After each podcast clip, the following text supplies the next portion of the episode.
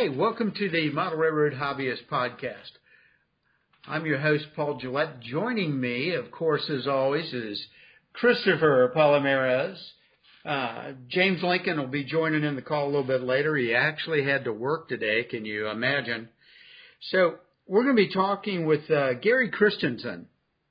Now, in case that name does not ring a bell, when you are in the MRH discussion forums and weekend photo fun, you find Gary's posts there all the time.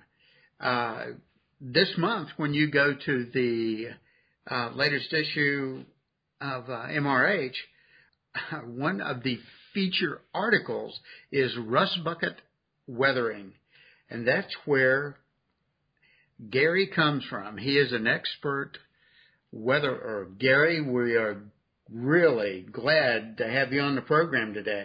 Well, I'm glad to be here. Yeah, it's the feature article and everything in MRH, and got some upcoming stuff done with Ken Patterson. I figured by the time August rolled around, everybody would be tired of the name Gary Christensen in the model railroading hobby. No, I don't think so. I was really, as much as I've always been impressed by the subtlety of your work, when you did this Siouxline boxcar and illustrated on there how you do your fades and your bleeds, I went, wow, man, the light went on, because I use pigment and oil myself. And right. I've always admired what you do and keep striving to emulate what you're doing. So how about giving Chris and I and the listeners just a little background as to who Gary is and how you got this website and everything going? Do you want to know clear back my interest in trains, or do you want to start with just basically where the website can pick up where the website? Yes. Well, I tell you what, let's come this side of birth. Okay, all right. Just where the, yeah, go ahead. How'd the bug of trains hit? Okay, I was born in L.A., you know, and basically I lived in the San Fernando Valley, not far from the Gemco, at Southern Pacific Gemco yard in Van Nuys, maybe 5 miles from there. My grandparents lived out in Chatsworth, and that line from Los Angeles runs up out through Chatsworth over Devonshire, and of course up the what's called the coastline. So growing up around that area, and I think there was a spur line out near actually Victory Boulevard, kind of close where I lived. And I used to kind of ride my bike and go look at the rolling stock boxcars and all this stuff over in that area. And I remember going to Gemco with my dad, and then of course when I stayed out with my grandparents years ago, I would go up into the hills around Devonshire and watch the trains go through all the, you know, series of tunnels up in there. It was just, I was just awestruck by them. Of course, then later on, Dad saw my interest in that, and built the 4x8, got me a 4x8 sheet of plywood in the garage. The obligatory, you know, plywood empire began, and like everybody else. And so I just kind of started about a Tyco train set at the age of 9, and I was in love with trains ever since. And then they relocated. We moved out of LA when I was about 13, and to my betterment, I said, better my interest in the trains, they moved real close to Colfax, California, which is directly on the Donner subdivision, and which is, you know, the Transcontinental Railroad is ever, you know, that's still the same line. And so I was around there constantly in high school. My friends, I used to ditch class and go hang out up on Cape Horn, and there's a Tunnel 33 around the top of Cape Horn, and we used to, our goal was to tramp and try to ride and get out rides on FP on freight equipment, and it never happened up on Cape Horn, but we were hanging around the yard. Colfax used to be a helper slot for the Southern Pacific. They had, I think, 2 helpers in there, FP45 T2s, and they also kept their snow fighters down there, some of the flangers, and once in a while you'd see a spreader down there with a, back then it was FP9Es that we were using for snow fighting up on the summit. So we could crawl around and go look around all over there, and the bug just kept, you know, trains, and then finally, when I joined the military, when I was 17 back in 79, both my best friend James and his cousin had wired me when I was stationed in Germany. They finally had caught a train ride. They caught a, you know, Southern Pacific freight train down to Barstow, down toward Colton, in that, you know, West Colton. Anyway, so when I got back out of the military and I was done, did my service, they finally talked me into doing it. And we went down to Roseville yard, which was the biggest Southern Pacific classification yard, I guess, in Northern California at that time, if not on the West Coast. And we used to hang around the yards, and we would listen to traffic through scanners and try to figure out the jargon and everything. And it became like this real hobby of ours, basically, be like riding the freight trains on Southern Pacific when it was. So, of course, I had done that for years. You know, we cataloged, got a lot of photographs doing that, and it was a lot of fun, a lot of adventure. We used to ride the ones up to, I think it's 9, the Valley Line, or the I-5 line, they call it, out of Roseville at the Y, and it goes up north towards Dunsmuir. We were always trying to get to Oregon. And, it was just like a great hobby. And then, of course, we all went our separate ways after we got married and everything else. And, it seems like every time I kind of like disfavored those memories. And then at some point in the late, mid-90s, I started kind of purchasing models, and I was trying to relive those memories by modeling a lot of that area. And, I was going to do a layout again, representing the Donner sub or any of that type of thing. So that's kind of it in a nutshell. And you want to know like from there, or do you want to, that's kind of like my interest in trains. It was like, I lived around them all my life in the Southern Pacific. So that's why I've always been fascinated with them. Okay. So you started buying models, mm-hmm. and I can identify with that. How did the weathering evolve? Okay. How did that happen to where it is today? Okay.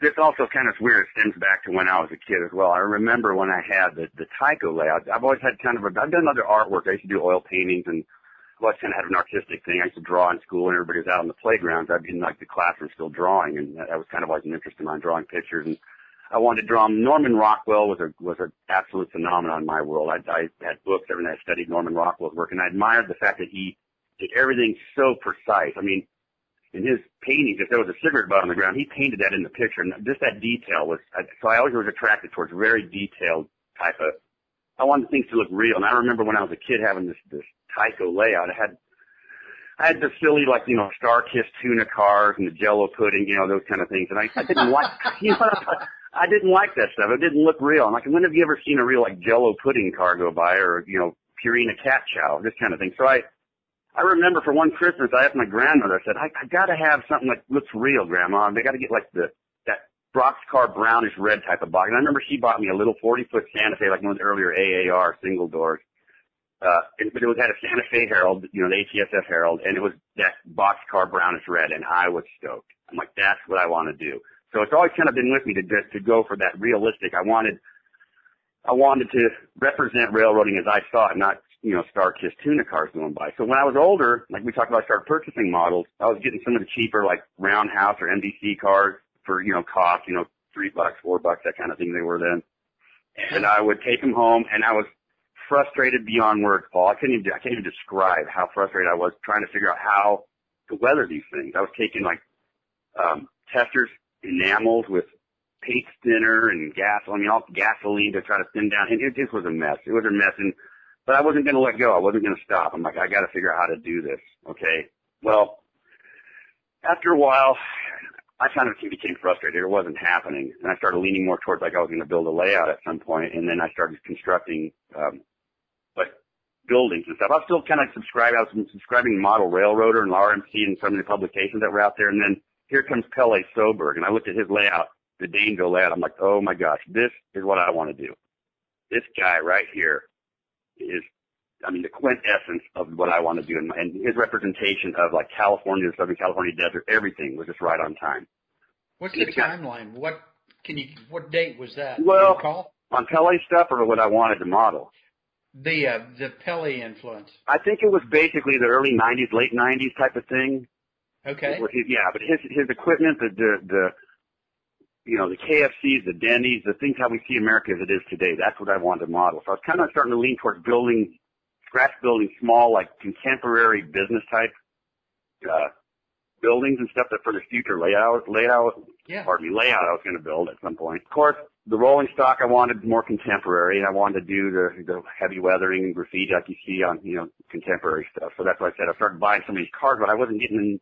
I couldn't figure out how they're doing it. I was laying down paint on these. Let's just, for an example, I bought a $5 Golden West Service high cube plug door car, and I remember coming home, sitting at my workbench, and I brought out the Testors. In fact, it was a rust colored. I went to the hobby shop and bought it was Testors rust. That was the name of the color of the the paint. It was an enamel. And I remember going home and trying to paint this stuff on there. And the surface of the model was so oily, it was like the paint was beating up on the thing. And I'm wiping it around, and I couldn't get it. It's like, what is going on here? I can't get this, you know. And pretty soon, listen to this, I actually resorted to using, like, soot from a lighter to, you know, get dirt and grime or some kind of grime on the model. And then, you know, I got stirrups melting and everything else. So it wasn't a very, it wasn't a very fun experience in the beginning. But I wasn't going to give up. But I did at some point. I was working more and concentrating more on the little buildings for my future layout, and the weathering kind of fell to the wayside. But I boxed everything up. Still had whatever junk cars I did out in some boxes in the garage.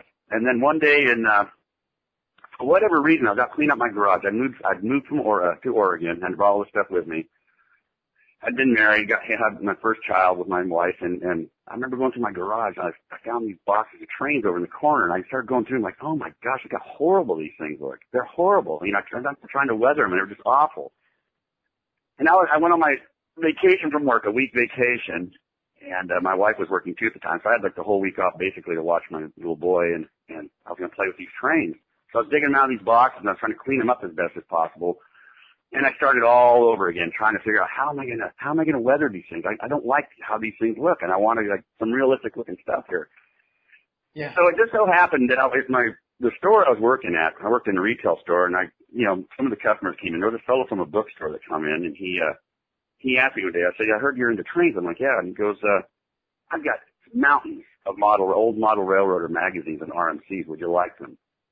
I'm like, are you kidding? Yeah. So he brought in literally like box loads of these things. And I remember while I was on this vacation, I sat out on my deck reading through some of them. And this is kind of funny. It's like with that whole like shaft of lightning's breaking through the clouds. I was reading some little articles, and I happened upon this one article in Model Railroader where this guy was modeling a little tiny like Chrysler LeBaron or some little, you know, HO scale car. Okay. Yeah.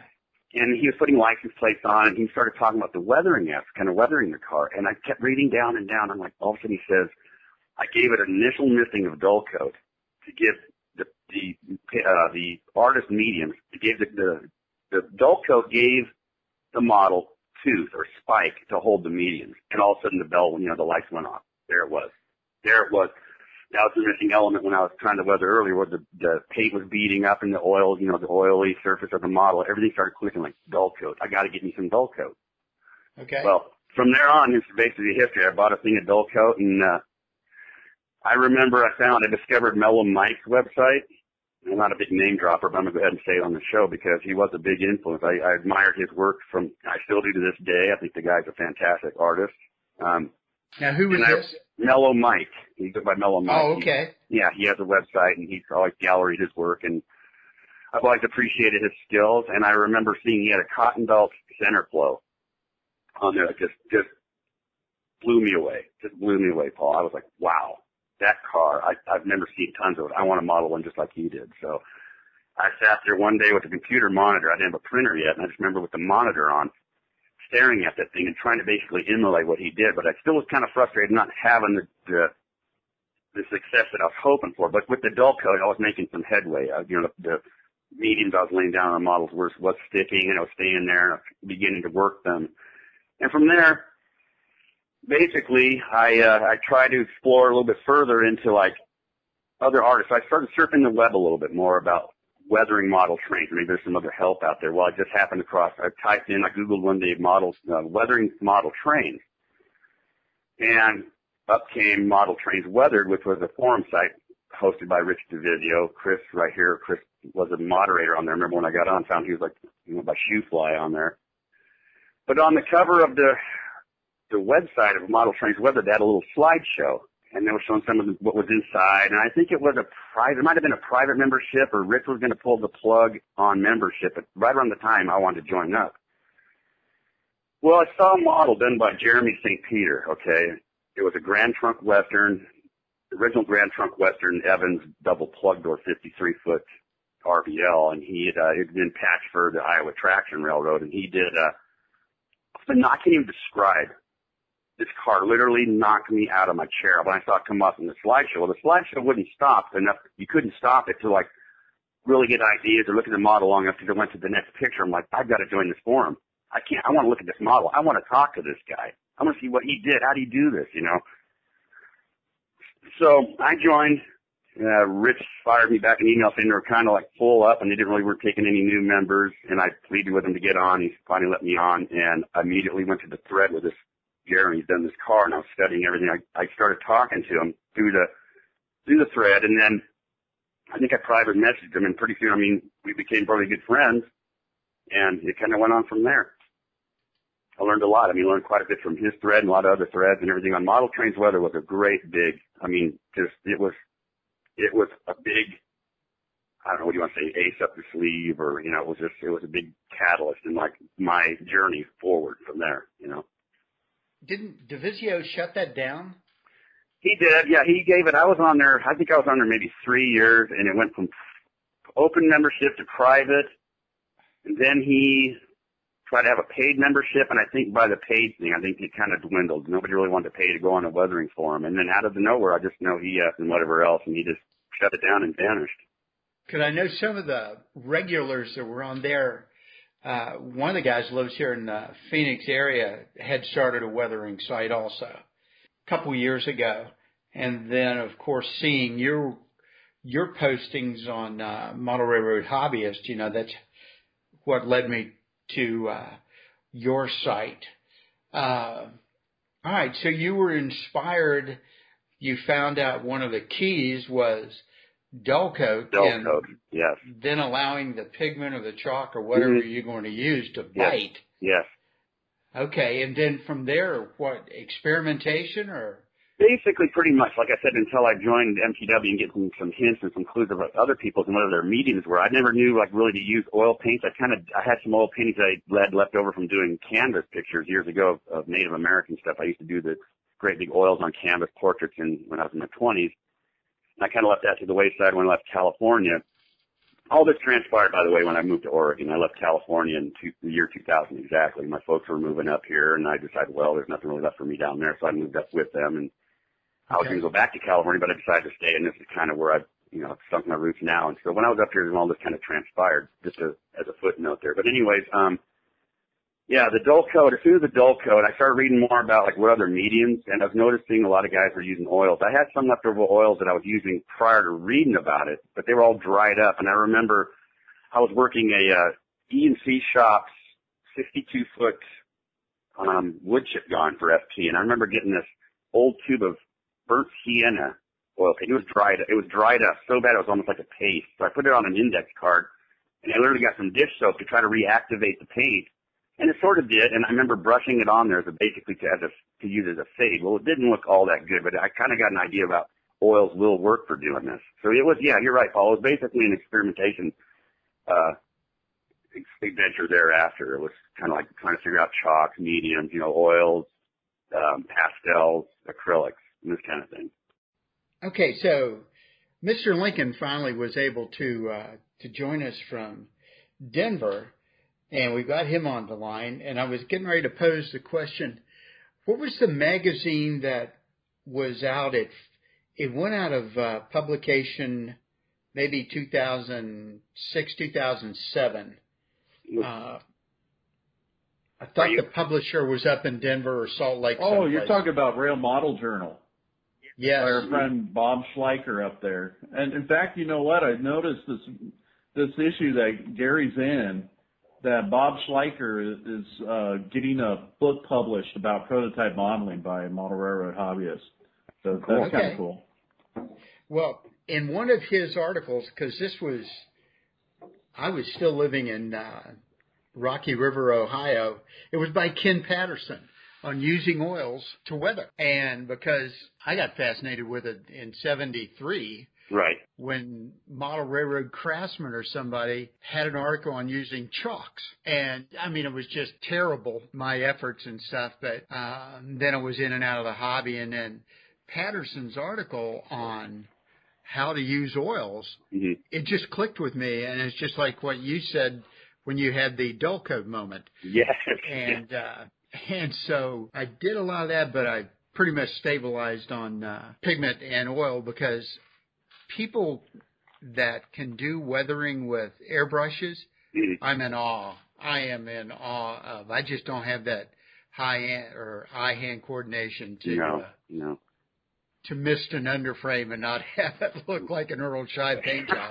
No, I know what you mean there. I always assumed that if I ever picked up an airbrush, I do have a compressor. Terry Lambert's a good friend of mine too. He's done a lot of his own cab designs for Santa Fe locomotives. He sent me out a compressor at one point, and I figured I might get an airbrush, but it kind of also spooked me at the same time. I started thinking to myself that I work fast. I kind of work on an expedited scale. I mean, when I start doing a model, I'll kind of go fast. I have to keep up to an agenda. This will come later about as far as my agenda with the weathering shop, but I do try to get like a model a month, you know.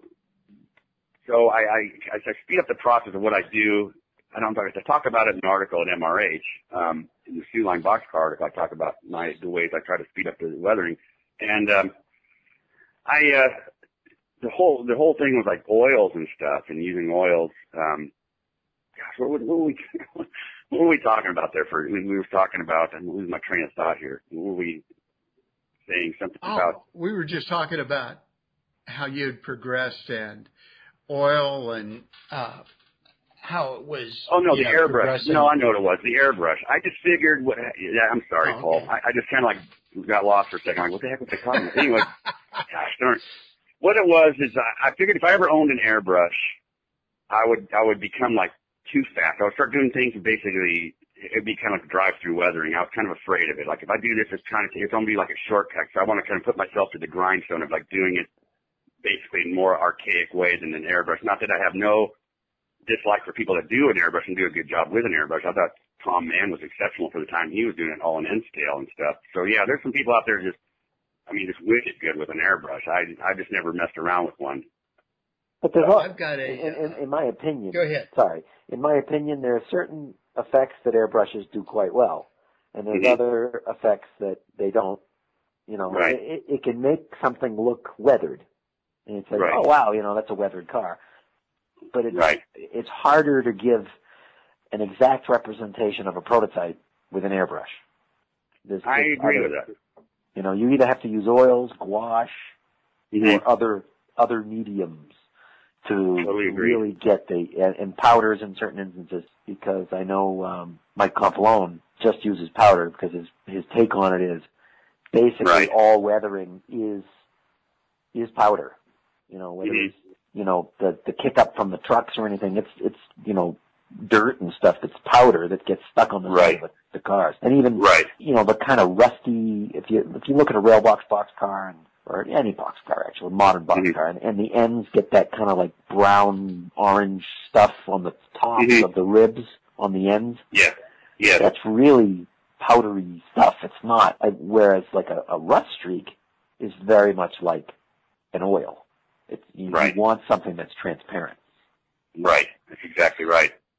You know, it's funny because I don't want to stray too far from like the questions or when I talk to a lot of guys. I don't have any idea what any of the questions have been, so that's okay. It doesn't bother me. No, okay. No, I'll just say you're right about what you just said there, and paralleling what you're saying there. It's like lots of these guys on the forum at our forum, the Rust Bucket, they'll ask a lot of questions about weathering, and what I try to like tell them is like there's basically a meditative state before you even start weathering. I'm not saying literally go into some yoga trance or this kind of thing, but chant with candle dug. No, it's like what I like to do is like, you know, I try to expound on the fact that you should probably study a prototype before you weather. You should probably like really look at how there's elements work different ways on different cars. You know, and I thought about that because you talked about the roof rust up at the top on the rail boxes now at the very end. You're right. You'll notice like there's like I try to tell them like that relief areas or raised areas are going to be a catch-all for grime and this kind of thing. There's like physics to weathering. There's not just some guys get in there and they just put haphazard this and that. I mean, there's more to it. If I could ever expound one thing in this hobby, like the guys that want to really attack some good weathering, it's like think about what you're doing before you get into it. Don't just start adding mediums and.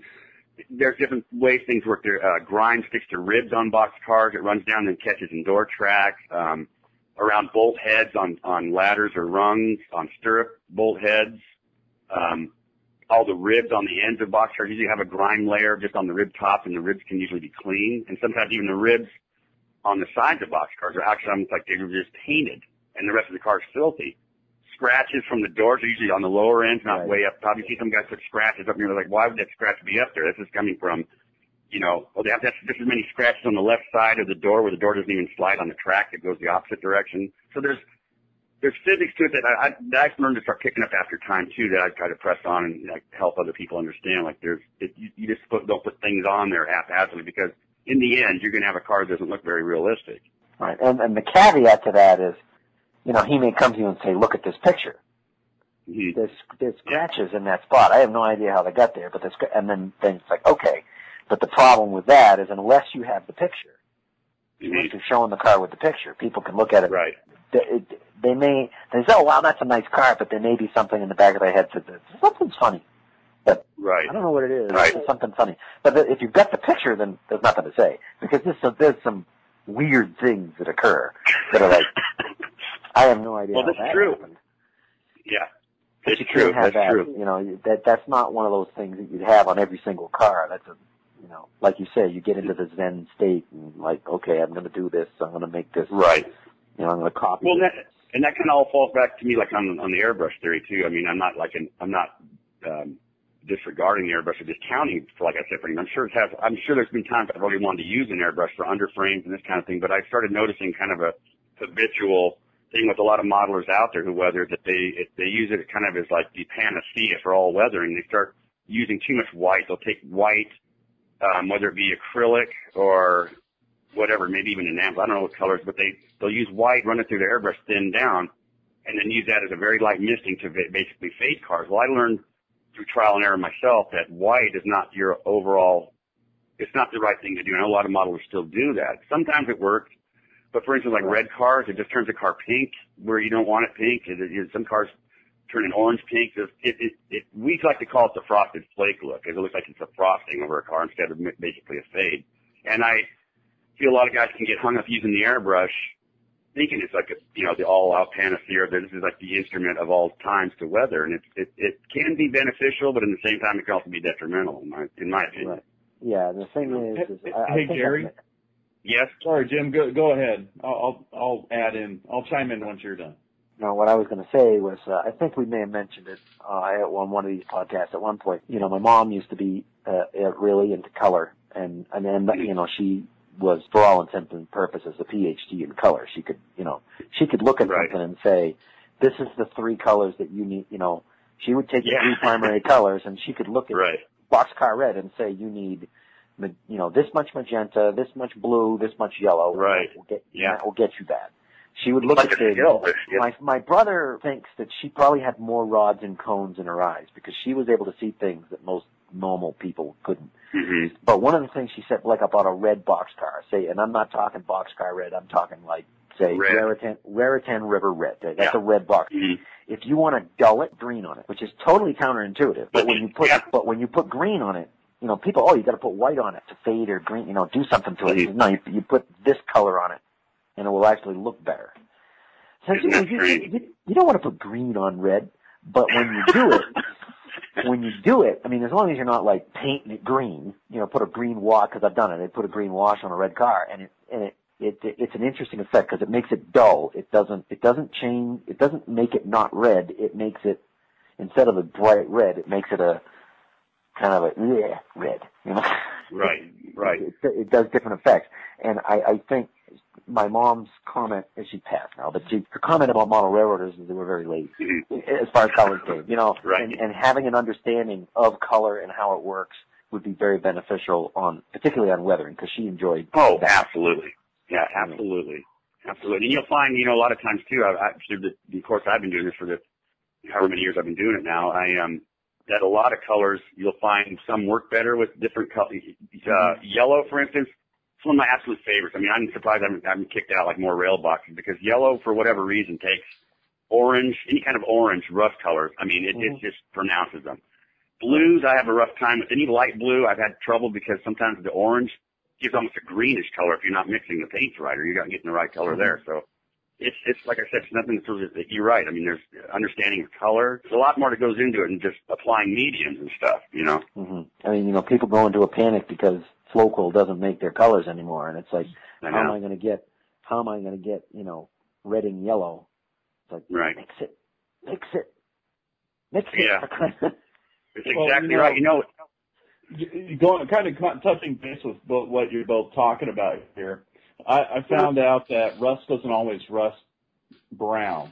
To add another layer of dimension, it's not only the car physically that changes your weathering, but the color of the car too. Mm-hmm. Right. So for example, if you have a green car, say a BN green car, if you want to do some sort of rust streak, you got to use like olive drab, and then it looks like a tan streak on the green. Right. So you don't want, if you use like a tan on the green, it doesn't look right. It goes into color theory, dealing with complements, tints, etc. Not everybody gets the benefit of having like art training, but it doesn't hurt to at least go to an art store and pick up a color theory book and just sort of reference it when you're dealing with different color chips and things like that, and say, okay, well, this is my base, and these are the colors that can go on top of it, and sort of mix around and see what effects you get just on a piece of paper before you even touch the car. Oh, absolutely. And that's, you're talking about that, and it's funny because, before the show started, you and I were talking about your fruit block weathering deal you just did here recently, and if we all might concur here, let's all see if we can shake heads and a thumbs up on even orange, like one of the worst ones to try to weather. I mean, orange cars, how are you going to get rust on an orange car when orange, orange is pretty much the color of rust? There's ways to do it, but for like a novice, it would be really difficult. And so you're right. I mean, it would be absolutely number one beneficial for a person who's like novice to this to go and like get a color, a book on colors, like you said, Chris, and then go from there. I mean, ideally, what I had always wanted to do with my mom before she passed was to make a Model Railroader's Guide to Color. How you can apply it. The thing is, when I went to, because the ideal that I thought of was if you could teach somebody how to go to the craft store, get three colors, and mix anything you wanted. Yes. Because she could do that. She could take three colors and mix anything you wanted. And she actually taught a course. It was for a totally different craft. It was for dyeing wool from white. So you started from white and then had to get it to a different color. And when she started the course, people said, oh, can we use black? And she said, no, you can't use black until you know the basics of how everything works, because black will help you cheat. So they don't want you cheating, because you can get everything without black. Until you know what you're doing, you can't use black. And it goes along with what you said, is everybody wants to just throw white on something. I know. Because, white or gray or something like that. Oh, because that, it's the easiest thing. Well, you think it is, but it... Exactly. I think it's almost instinctual that you would think that white's going to, like, lighten up everything. And it's basically the whole principle of light to dark. When people ask questions on the forum as far as when my weathering goes, like, I always try to, like, throw that whole... the whole theory about light to dark. I said, dark colors, adding dark immediately is unforgiving. You're going to have to redo the whole car. If you start adding dark colors without going from light and experimenting and maybe raising up the level here and there to get to where you want to go to a dark color, I said, you're going to end up throwing a lot of models away or starting all over. So always use your light to dark. And it doesn't mean just grab a white, though, and put it in an airbrush and fade it there. I mean, I don't want to say that to the point like I'm really – just dissing on that. I just want to, because it really isn't. It's not, I've seen some guys actually get some really good effect, but it just depends, like we all talk about here just now. It depends on the color of the car to begin with. Red doesn't take a very good whitewash. Orange would turn like almost like a cantaloupe melon orange. So you're right. Understanding of colors. And I like Chris' thought about, go to the hobby shop, or what did you, Paul? One of you said about going to the hobby shop and getting a book, or, even art store. That's what I meant, art store, going to get a book and understanding colors and how colors mix and this kind of thing would be ideal for a beginner. I know there's a lot of guys out there that just don't want to do it because it's not a railroad-related thing, but it is. Understanding how to use color is every bit effective for building a layout, doing weathering, generating a finished look. And, the nice thing about knowing color and force light and shadow, it'll save you a lot of work in the end, because there's so many tricks to fool the eye of the beholder to think. It's illusion. Yeah, it's all just illusion. And it in is. Fact, we're generating illusion by building these 3D models, you know. and the other thing about it, if you're like along what you said about saving a lot of time in the end, knowing how colors mix and all that will help you when you have to come to the point of, dink, it doesn't look right on my layout. Right. Because of the lighting. Right. I painted it one place, now it's someplace else. And how do you color collect? How do you color correct for that? Yeah. Well, you know, here's another one. Some guys will get the exact color chip of a locomotive, right? They'll take that color chip, match it perfectly, and paint their model. They put it on their layout, and it looks wrong. Because color sometimes doesn't scale. It sounds it sounds counterintuitive, but sometimes. They take their model outside. Oh, it looks great now, but as soon as it comes inside, that doesn't look right, you know? Yeah, right. And it is, and it's all lighting. I've done that many times where I thought I get done with a certain model, and I'm in here under, like, I've got 4 or 5 overhead lamps over my workspace directly, so when I'm working on the model, it can look great underneath. And I've got those cost-efficient bulbs, the corkscrew-looking thing, so it gives off more of a neon-looking light. Right. Well, then I'll take it outside, and I'm thinking, oh, this is going to be great. This is going to be a great photo shoot. And I'll get my dioramas all set up and, you know, all my aperture settings and everything, get down there, and I'll take a series of, like, seriously, like 100 shots per photo shoot, come back, download them all, and then trash every one of them because something's wrong with, like, the color from outside as opposed. And sometimes some cars will never even see the website on account of, like, the color was so off or something didn't look right in their natural light as opposed to indoor light. So, yeah, I concur 100%. So you can make the adjustment or you can either start all over or whatever, you know? Yep. Yeah. I try not to go onto your website because I feel so incredibly inadequate when I see the word. I'll forget that. Come on. It's like, oh, boy, I'm not going to be that good. I'm staying away from there, man. Oh, geez, that's a compliment. Thank you. So do you use oil paints, too, whenever you weather? I don't use them for washes. You know, it's funny. You should ask this. And I was told myself before this when you emailed me last week, Paul, or whatever. I was, guess I do. Do I go? I don't know. We had an hour's time. Do I even go into how? I'd probably go about fading my cars or putting my initial color on in the most unorthodox way this hobby will ever know. And I don't know how many guys. I think there's only been a few guys that even tried doing it because I don't want to own an airbrush, but kind of going back and making full circle on you're talking about like mixing colors. This is kind of where it all began for me because I didn't own an airbrush, and there's such a plethora of colors out there of colored cars. I remember I started on an Ashley Drew in Northern. That's like my first one I ever tried to fade down. I wasn't going to use an airbrush. I didn't want to use white. It wouldn't look good on an ADN green FMC box car. So what I started doing, and this is where the cost efficiency thing comes in, like kind of what I expounded on in the article I wrote for MRH was, everybody's kind of, this country's kind of in an economic climate right now where we're not all doing too well. I mean, you know, we were kind of saving our pennies or doing whatever now. I mean, I don't want to go out and spend a lot of money for name brand products. I'm not saying they're inferior because they're probably better quality, but there's things that can be done with cost efficient products out there. So I started buying the little craft paints that we can all find in Walmart. And what I'll do is go home, like when I take on a model to this day, even from the time I first started doing this, and I'll take a styrofoam plate. That's what I use for my palette at my work table, and then I'll add whatever colors I think I need, just little drops of them at a time. Like if I got an ADN, let's just take the ADN that actually drew a northern green, okay, and I want to fade it down to like a real grungy olive drab color. What I'll do is take a drop of kind of a close olive drab green and maybe some golden, like an ochre color. And these are all the craft acrylics. They're kind of not watery, but they're thick enough. And then I'll add whatever, like maybe even a brown. And I'll put them all in separate drops on this styrofoam plate. Then I'll take water, and I'll just mix those colors and play with them until I come to what I think is the right color before I add it to the model. And I used to try to stress that to people. Don't start adding colors to the model directly and then working from there. Try to mix them on a palette, and if you see what's right on the palette, then you go ahead and put it to the car. Okay, and then what I do from there, this is where it kind of gets a little crazy. I had a space heater, and this all kind of came mayhap. I have a space heater on that was keeping me kind of, it gets cold in the winter up here. I'm out on the Oregon coast, so a lot of humidity, and it stays cold out here all the time in my studio.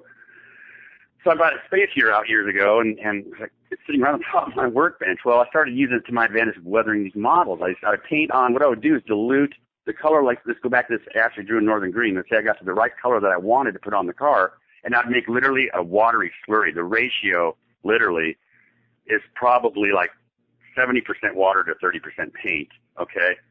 And then what I do is I take a real wide, soft, sable-like haired brush, not synthetic haired brush, but a wide, soft haired brush, and I would literally just slop the paint on from about the roof line onto the side of the car and literally let gravity do its own thing so there wouldn't be brush strokes, and let it just flow down the side of the car.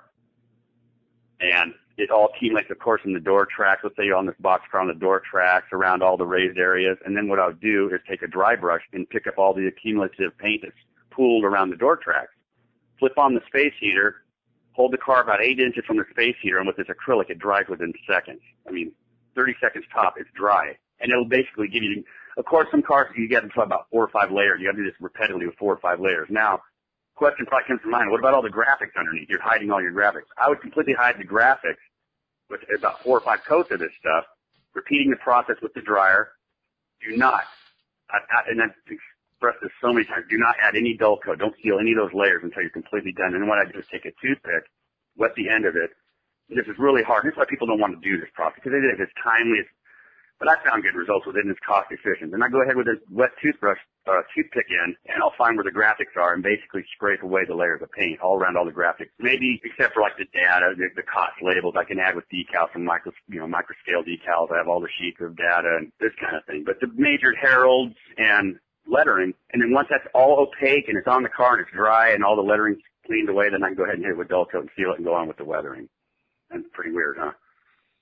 No, not really, because I remember I've posted some pictures of an N-scale rail box, and I wanted to do the the ghost lettering look, and I had tried things before in O-scale, and it hadn't worked, and I was talking to and now I can't think of his name, and he said who's got some great ones. And hopefully I'll remember his name. Just awesome work. Butch Eiler. Yeah. And he said weather the car first and then scrape the lettering off. And I'm like, duh. Well, in N scale, and I just wasn't doing it that way. I was trying to scrape the lettering off and then weather it and make it look right, obviously. So right. I didn't use oils or anything like that. I took a dark red rust and like a rail brown color powder, and just smeared it on the side of the car. The side of the car is just black, essentially. Right. And then I would wipe that off mostly with either a paper towel or a Q-tip. And then I used a very, very sharp X-Acto knife and shaved off the lettering. So I've done that too. Same thing. And in N-scale it works because the paint is so thin that it shaves real off real easy. Whereas with an O-scale car, the paint's so thick, you have to go after it so hard, you end up going into the paint underneath.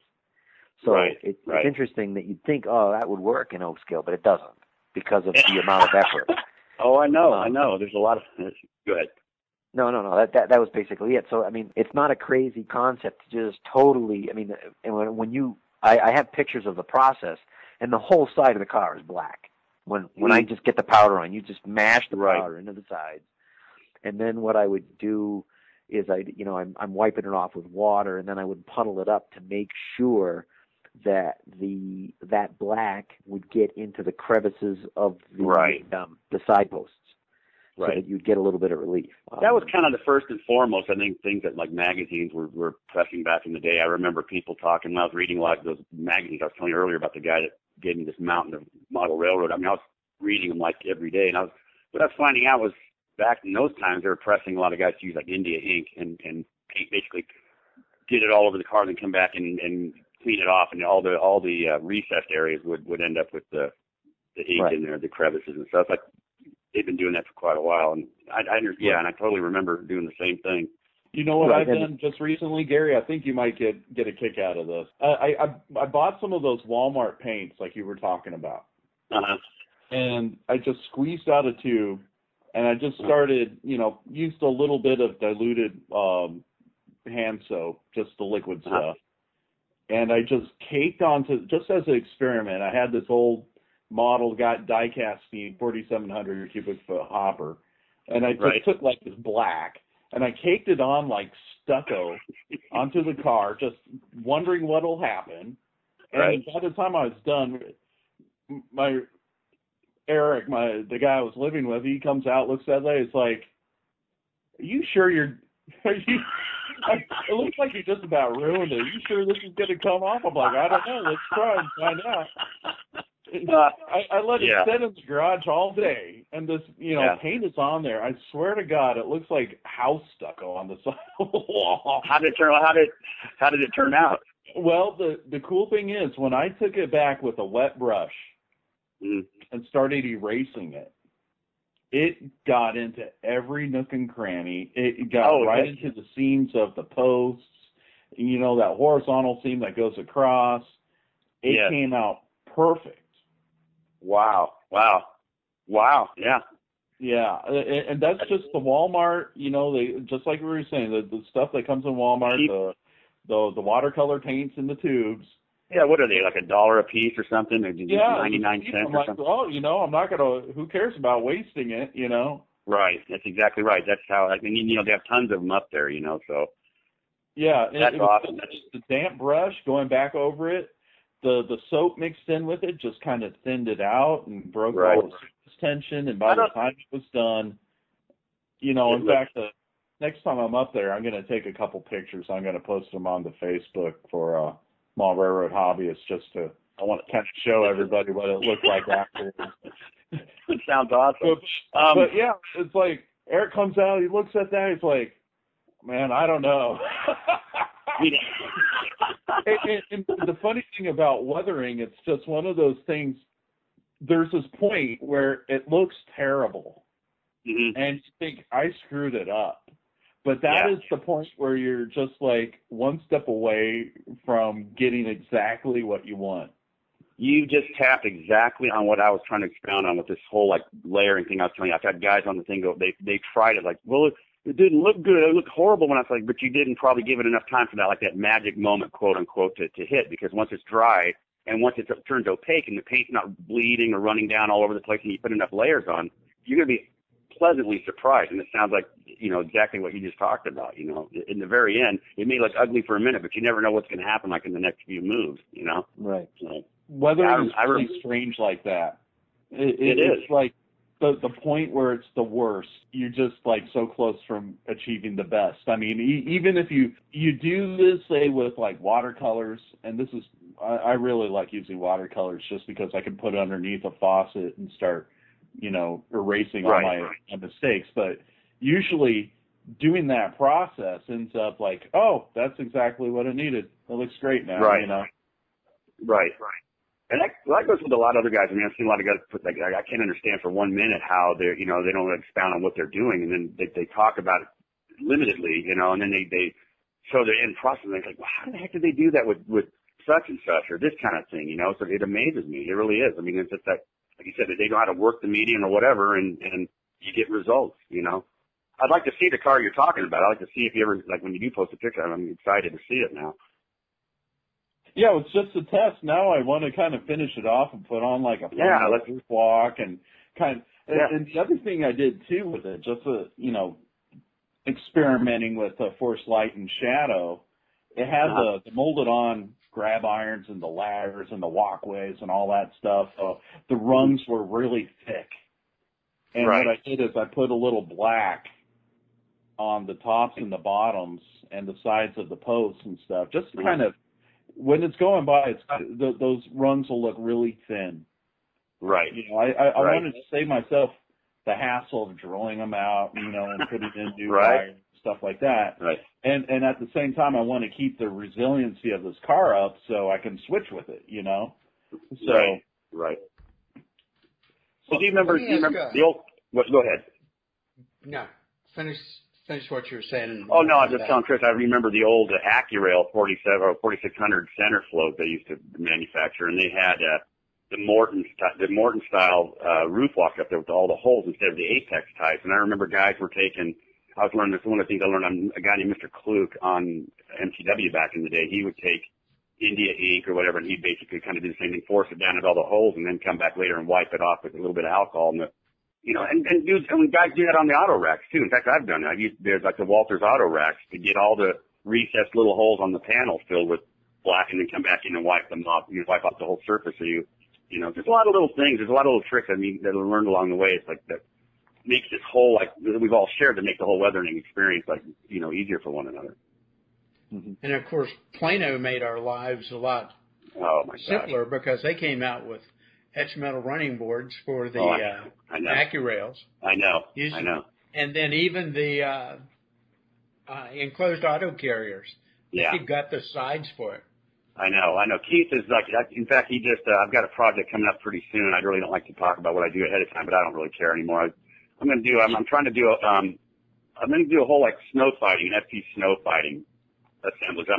From my own personal collection. I just picked up, one of Al Bray's new brass releases of the FP flangers. I got one of them on order right now, so I'm waiting on that. And I've got the Athern Genesis, the Jeep 38-2 that FP employed for, like, snow fighting with these flangers. And Keith at Plano is, like, always surprises us. The other day I had a buddy of mine down in Texas send me a text. He goes, you might be interested in these. And I guess Keith just now released some of the rotary windshield wipers, the brass rotary. No kidding.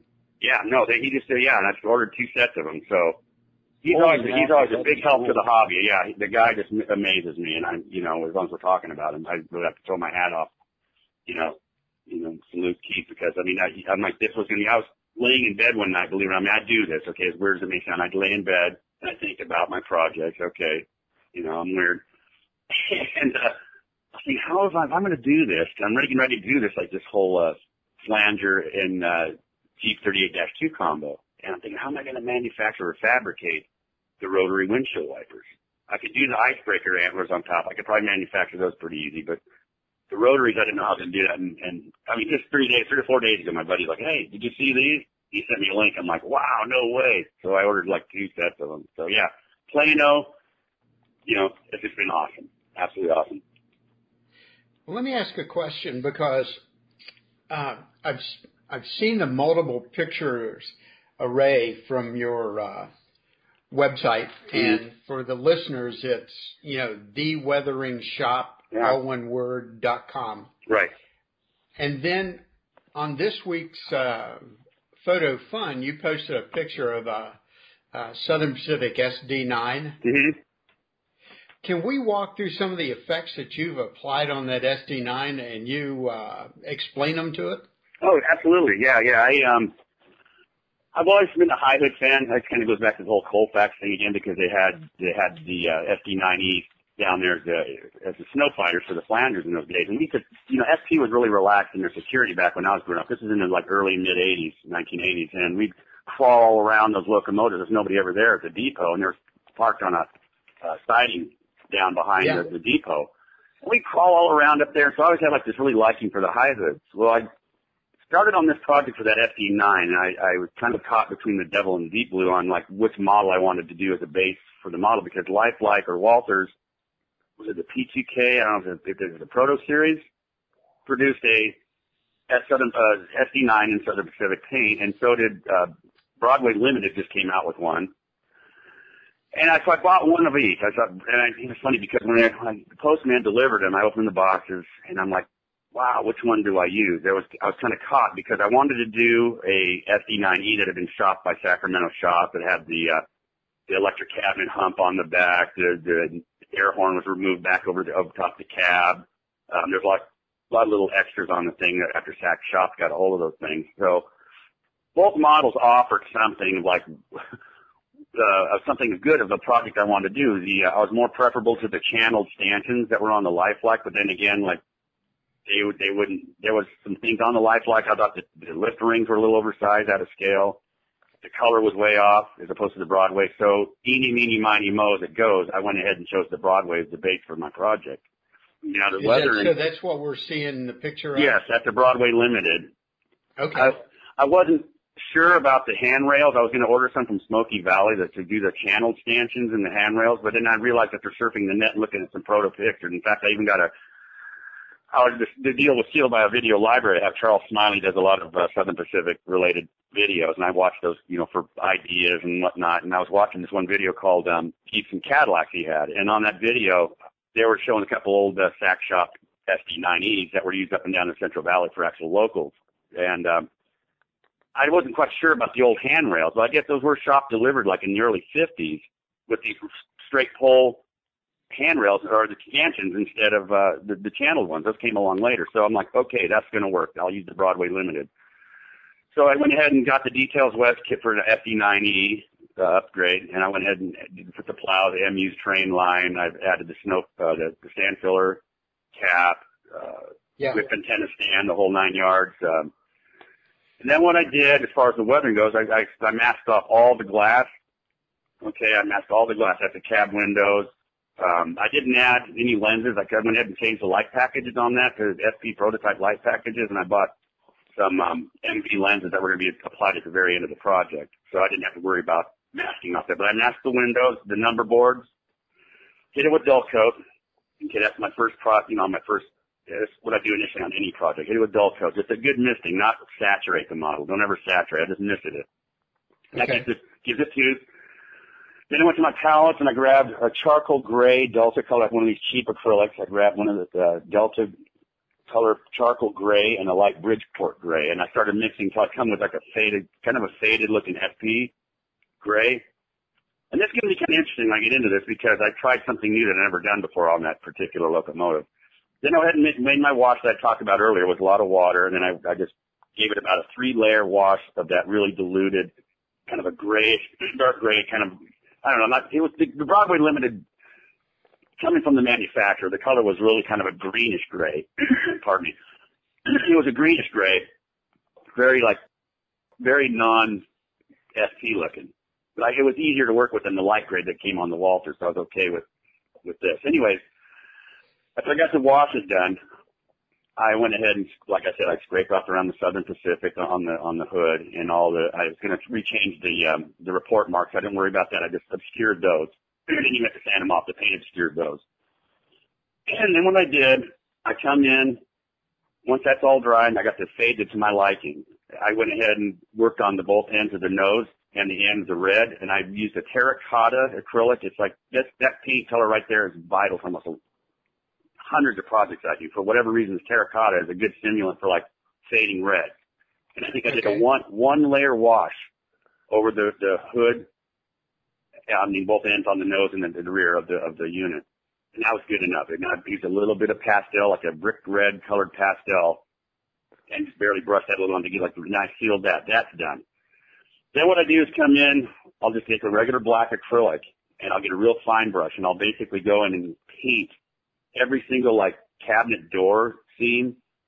I'll get all the dynamic, like the dynamic brake grills. I'll get the radiator grills. I'll get all that and kind of do washes, multi-layer washes to let all that black paint settle into the grill areas. Okay, and once that's done, I got the upper part faded and ready to go. There, I'll work the whole underframe, and I'll start on the truck. And I noticed I have like a habit of like doing. I did a DNRGW tunnel one time. I did a Kodachrome, and I have this habit of doing like a film of like a sandalwood beige color to like get like a dusty film over the truck. So I wanted to avoid that this time on this unit, so I didn't look like every single locomotive I've ever done the same color of the truck. So I did the same mixed color of like the grays, the two different color grays, and I did 2 washes of those on there, and then it came with oil paint. It's a company called Graham and Company, and I swear by it. It's like they're manufactured right here in Oregon, Graham and Company, and the color is transparent oxide orange. I'm holding a tube in my hand as we speak. I'm looking right at it, and it's right dead on the nail for rust color. It's basically rust color is what it is. What I did with that is I went in, I painted like little streaks coming off the side frames of the truck, a little bit around the truck journal, and I can't remember the airlines were already on this Broadway. I might have fabricated the airlines between the brake cylinders too, but after I did all that, I went ahead and add some streaky type stuff and a little bit of grime. Then what I do, like when the paint's still wet, the oil paint, like on the truck journals, on some of them I'll add a little bit of black pastel powder directly into the wet paint, and that stimulates a nice like greasy, like grease and dirt accumulating like around the truck journals. When I was happy with all that, I went ahead and I did do a light beige wash on the fuel tank, and I did kind of the same process with fuel spillage from the fuel caps. I came down and did like some oil paints from where the fuel was spilling down the side of the tank, and then added some black pastel in there to give the illusion of spilled diesel fuel. And once I was happy with the whole, that whole deal, now here's kind of the new twist that I did. I mixed up, and this is kind of neat, and I'm trying to share this with some guys recently. I'm doing a clinic. It was Dave Comstock. Emailed me a couple months ago and asked if I would do a clinic at the NMRA convention in Portland next year. So I obliged, and I said, you asked what my theme would be. Well, I started thinking about sharing some of the things I haven't shared online as of yet. So this will be kind of a first year. I take a titanium white by the same company, Graham and Company. Titanium, there's two different, like white, there's titanium, gosh, I can't remember the name of the other one, but there's certain white that are manufactured. Like it's in every like oil painters. One is opaque and one's kind of transparent, I guess, is what they told me at the art store. Because I've asked them the difference between the two. Like, what's the difference between titanium and this color white? Well, one's more of a transparent, one's more opaque. So the titanium is the one I needed. So I brought that home. I mixed titanium white with just a mention of this orange oxide on a palette. And I mixed it, not on a palette, but actually on an index card, like a recipe card or something you can buy at the store. And what happens there then is, Paul, is you put two dabs of titanium to the left, put the orange to the white, and right in the middle you mix those two. And what's happening with the oil paint, it's absorbing into the card, okay? This is crazy. You can literally see it start haloing the paint. It starts like the oil is saturating, it's like a sponge into the card. And what it leaves in its wake is like a paste that turns the oil painting into like not being so oily, but more of a paste. But you kind of have to work fast with this. You mix the two of these, add a mention of that orange into the titanium white, and for whatever reason, on darker colors, it just like works like magic. I mean, you could use it for like dust kick up off the lower car sills where dust is accumulating. But I went ahead and stippled in between like cabinets on the side of the hood, and they said up near on the roof, and on the nose part of it, on the gray part of the nose, I stippled this color after it's been mixed onto it. Put a fair amount of in little areas, kind of dabbed it on there, and then I came back in with one of those giant makeup brushes that women use to like powder their cheeks because they're very soft. Yes. And I went over, and I usually spend like about 20 minutes just basically buffing it with that. And what it does, it gets rid of all the brush marks, and it adds highlights as if like the paint is completely fading in that area. So that's kind of it in a nutshell as far as. And then I came back in, of course, with a little bit of rust and rust effects around the battery boxes and this kind of thing, some of the lubes. Well, you can almost see that rust texture on the snowplow on that unit. That was just done right there with that was done on the plow. I did a dry brushing of the orange oxide oil, and while it was still wet, I came back and I mixed two colors of pastel powder sticks, a black and this brick orange red, and I scraped them with a razor blade into a basin, like a clear basin. And I could take another soft brush and I mix the two until I'm satisfied with a kind of a brownish. And you can play around with whatever color you want it darker. I would always suggest to people to never go dark first. It's just a mess, and you can't fix it, especially with pastels. They're way unforgiving. I would start always light first. If you're not happy with how light it is, you can add a little black. So I normally start with kind of a lighter color, and then I'll add a little bit of black. And if it's going on the plow, it doesn't look like it's dark enough, I'll add just a little bit more black and add another layer. So it just soaks right into that oil paint. For whatever reason, it leaves a real, like, dry-looking rust. And then you can seal it, and you can literally saturate it, Paul, with dull coat. You can saturate it. And I do this with my trucks. In fact, it's in the article. I do it with my trucks on all my freight cars. And it literally, you can saturate with dull coat and dry it off, and it goes back almost a drier look. You would think it wouldn't, but it comes back to almost a drier look than before you hit it with the dull coat. So it's yeah. So that's I'm sorry, I was going to just ask, what did you use to make the wedges blue on the truck? Oh, on the other. It looks really cool. You talking about the shims on the side of the journal? Yeah. That's another acrylic. It's just what it is. Here, let me see. It's in my box right here somewhere. I need to get a name for you.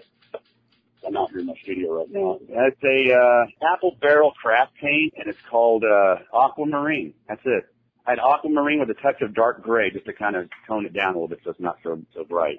But FP was in the habit, I guess, replacing truck journal shims, I guess, with these weird colors. I've seen them blue, like dark blue, and basically that's the color FP had in the Sack shops, I guess, when replacing truck journals. So thank you. It's a little touch I throw on. I think a lot of my, it's kind of a little like stamp, like, you know, my own name stamp, I guess, I put on when I do an FP locomotive. I always kind of throw one of those, at least one truck side frame will have maybe the shims painted that color, like replacement shims. That's basically what they are. They're replacements. They're replacement shims from the originals. Do you have those, do you encounter those type of details, Jim, there in the real world up in Boston? Like what? Like what are you talking about? The shims, like blues and so forth. Yeah, I mean, you do, you know, like at freight car journals and stuff like that, they'll have the you know, the blue on it. I know I took some pictures the other day of one of the F40s. They had the axles replaced, and it's the first time I've ever seen the bearing caps bare metal. Mm-hmm. So it was a gun metal. I've never seen bearing caps that new. So I had to picture up there. I was like, wow, they're actually silver. No, they're not the roof brown that they normally end up turning. Okay. But yeah, that's very odd. So you see that. I mean, but that's a very uncommon. That's an. You know what I saw recently, Jim? Yep. No, I don't saw a raw metal wheel. Yes. No. What? Yes. No. What? Huh? What? I saw a raw metal wheel not rusted. No, I've seen that. Car. I've seen that. I had just never seen the end caps. Right. Apparently they didn't put the railroads didn't put out their paint jig and, you know, put it into the paint jig and hit it first, so. Yeah. Right. Yeah, I don't know. I don't know if it's on the phone.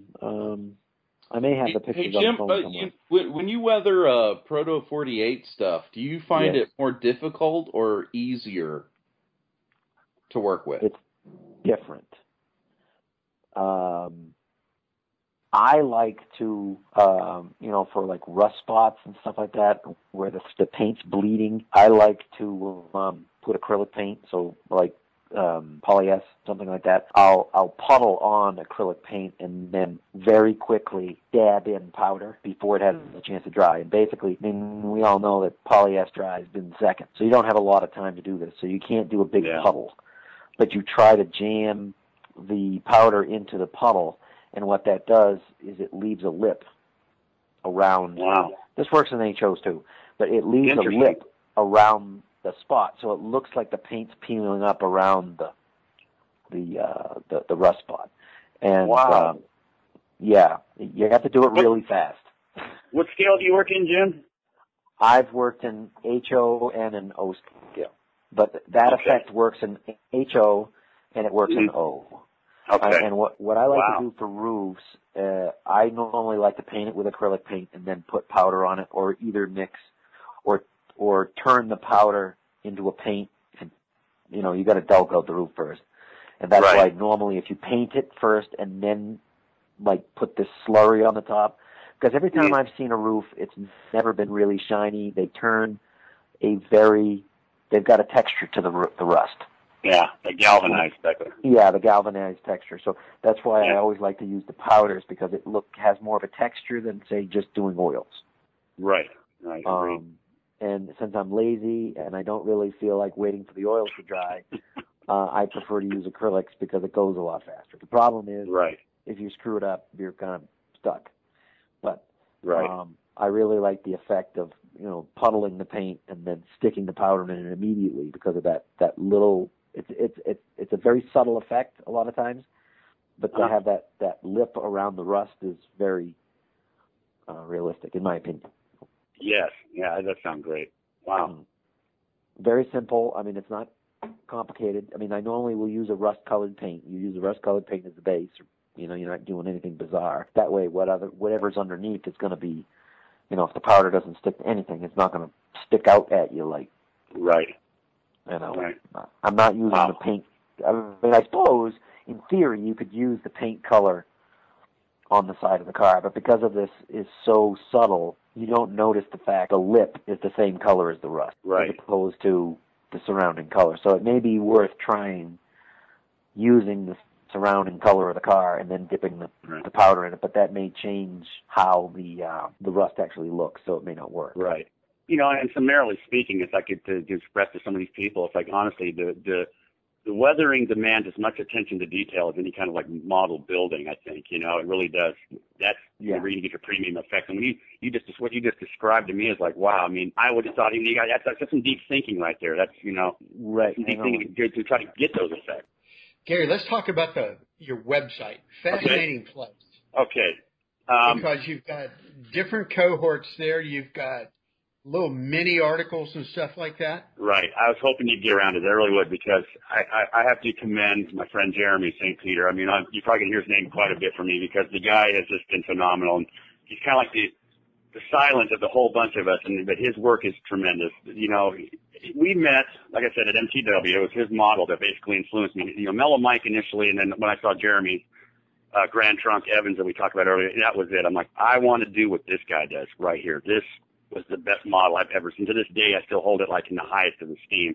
I wish I had a picture right now to show it, so online or so on this phone conversation, how nice this car is. But it was the lure that got me, that really put the hook in my jaw to come in and do this. Well, I joined MTW, like I said. I went to his thread. We shared a great sense of humor together, and I mean, me and this guy really clicked, you know. And so I started private messaging him and this and that, and that led to phone calls and stuff, and we became really good friends. Well, when MTW was kind of on the downwind, like I said, I don't think you were involved as much towards the end. I didn't see much from you. As far as moderating, it was basically Hummer and Jerry Jackson, I think, were the only two left. I was kind of, I was in there watching. I was kind of lurking more than anything. And then I got pulled away from it for I can't remember why, but. Yeah, I kind of remember that time. Oh, well, that's what I figured. I figured you and what's that? I actually used to post a bunch of prototype photos on that. Oh, did you? Yes, I did. What was your username there? Do you remember? It was either J Lincoln 7850 or Hot Rod. Oh yeah, yes, J Lincoln. I remember you commented on one of my things one time because the Lincoln, Nebraska, right?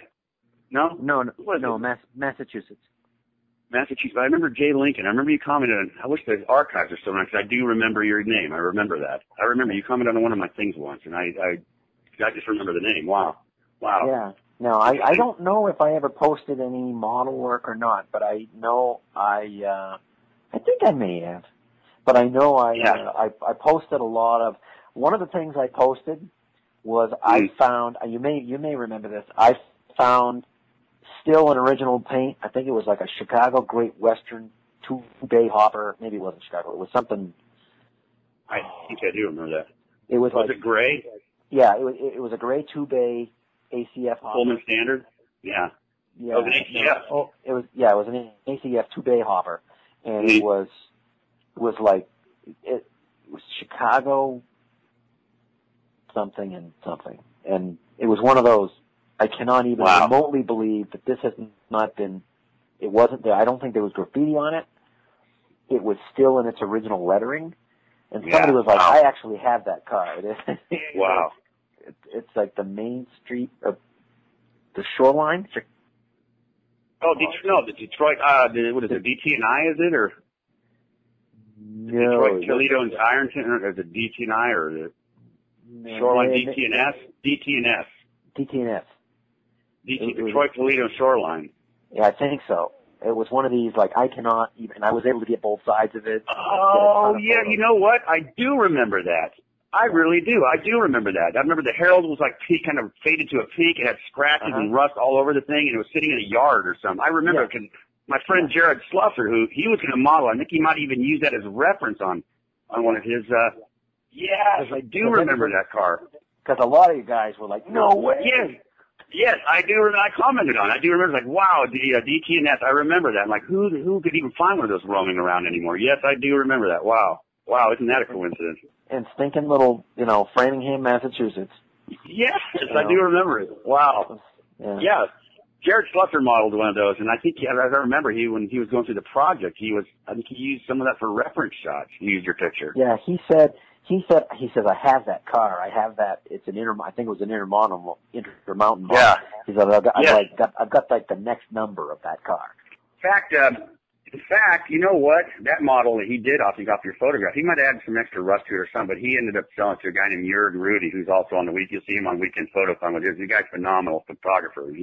That car was just featured he put it on there a couple of weeks ago, as a matter of fact. Cool. Dredged it up. Yeah. Anyway, back to you on this. So anyways, I met Jeremy at the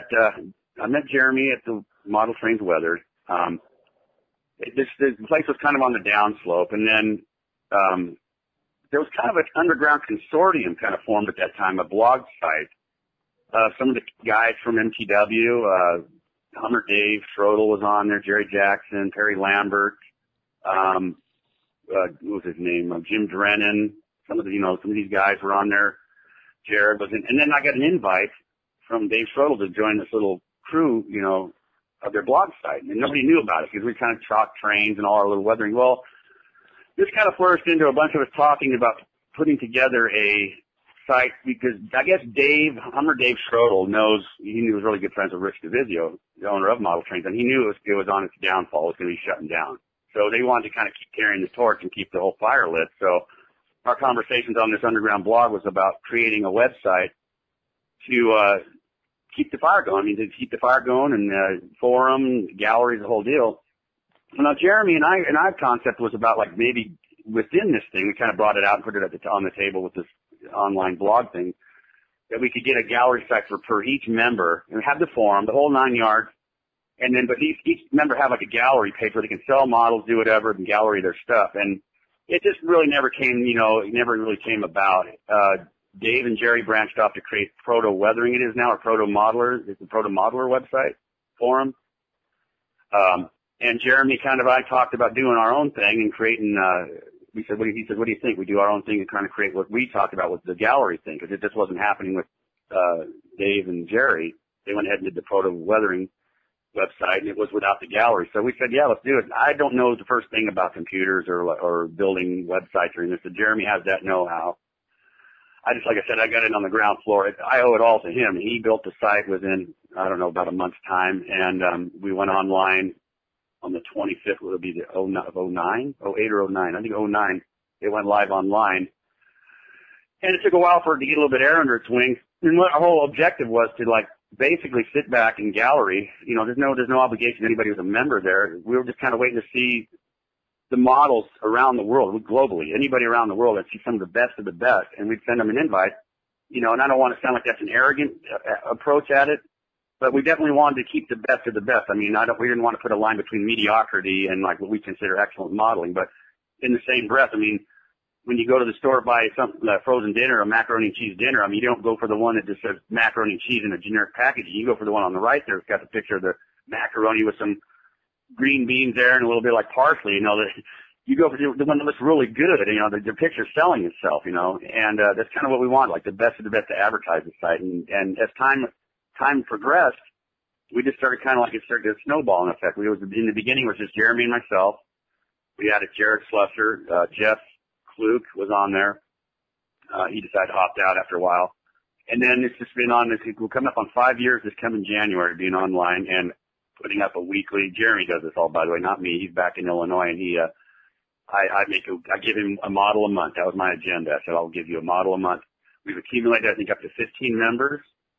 Some are active, more active than others. And as we progress, we still, if there's anybody out there like we feel is like really talented and we'll send them an invite or whatever, and some people send us petitions to be on there, and we kind of summarily look at their work and come to a decision, this type of thing. And to make, you know, like I said, I don't want it to sound arrogant, but we're just trying to basically gallery the best that we feel is like the very best out there.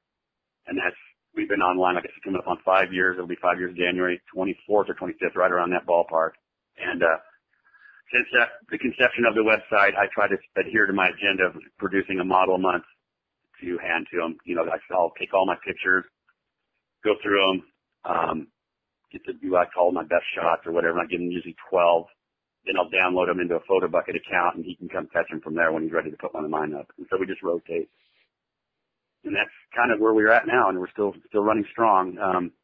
Once a week, we still update on the site. Very cool. Okay, well, it's an excellent site, and I love all the photos. And then, like I said, I like the articles that, you know, the tips you guys put in there. Right. I think that is really good. Oh, I do too, and I wish there was more of that. It's kind of a time thing. You know, it's funny you find out after knowing so many of these guys for so many years, like all of us, it seems like there's not one of us in our, you know, on the weathering shop who doesn't have at least 2 or 3 kids at home, and these jobs are so demanding, you know, to find time to even, like sit down and compose an article or try to put some of this know-how. I wish there was more of that, and there's time's going to come, I think, where we're going to have more of that.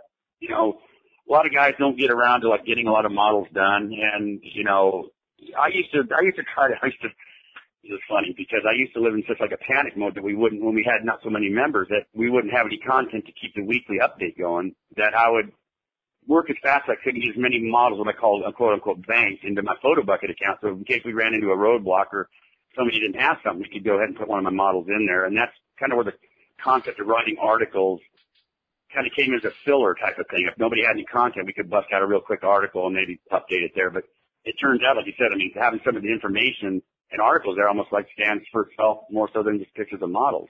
So I agree. I mean, yeah. Yeah. You guys do buildings? Do we do like and, structures? Track? Yeah. You talking about layouts and this kind of thing? Does anybody have layouts on the No, website? Where you're applying your weathering skills and stuff to make them more dramatic. Rodney Walker out of Canada, he's really big into dioramas and building like street scenes, and he does a lot of brick structures and this kind of thing. He's phenomenal. If you go to his page, you'll just see some of the, I mean, it's just outstanding stuff. In fact, I think he just completed another one that's going to be coming on here pretty quick. If I'm not mistaken, my conversation with Jeremy last week was he had something coming up from Rodney again, another diorama. So I don't personally, I've not done a lot of buildings. I have a diorama that I remember earlier in the podcast I was talking about. At one point I was going to build a diorama and I was doing kind of these Pelle Søeborg structures.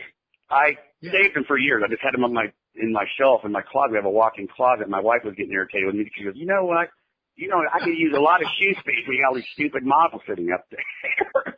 So to keep her in smiles and get them out of there, I thought, like, I'm not going to throw these away. And there's like, there was about 15 of these things for this wraparound layout I was going to do. So I said, you know what?